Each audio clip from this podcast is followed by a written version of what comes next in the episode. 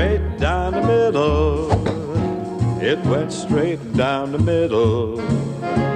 Then it started to. Fuzzy, what's your recollection of, of Ben Hogan from then and, and even prior?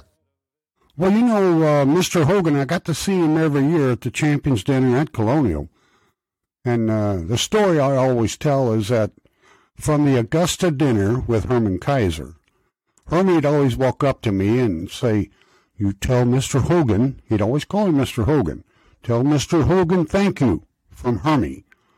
So every year after 81, um, I always walked up to Mr. Hogan and I said, uh, Herman Keiser says thank you. And he'd look up and those little crooky old fingers his go, he's never forgotten. And what it is, and what it was, it was a story from 1938. Of course, that was before my time.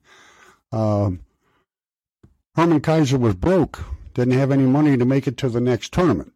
Mr. Hogan loaned him $1,500 to get to the next week. and then Herman right. won and paid him back uh, all in a week's time, paid him back the 1500 And they have never forgotten that story. So Yeah. that, that's what the story was. And every year I went uh, to the colonial dinner and saw Mr. and Mrs. Hogan before dinner. I'd always walk up and say, Hermie says, thank you. Yeah. So that's kind of neat. Yeah. Then it started We hope you've enjoyed this short track of FORE the Good of the Game. And please, wherever you listen to your podcast on. Apple and Spotify, if you like what you hear, please subscribe, spread the word, and tell your friends.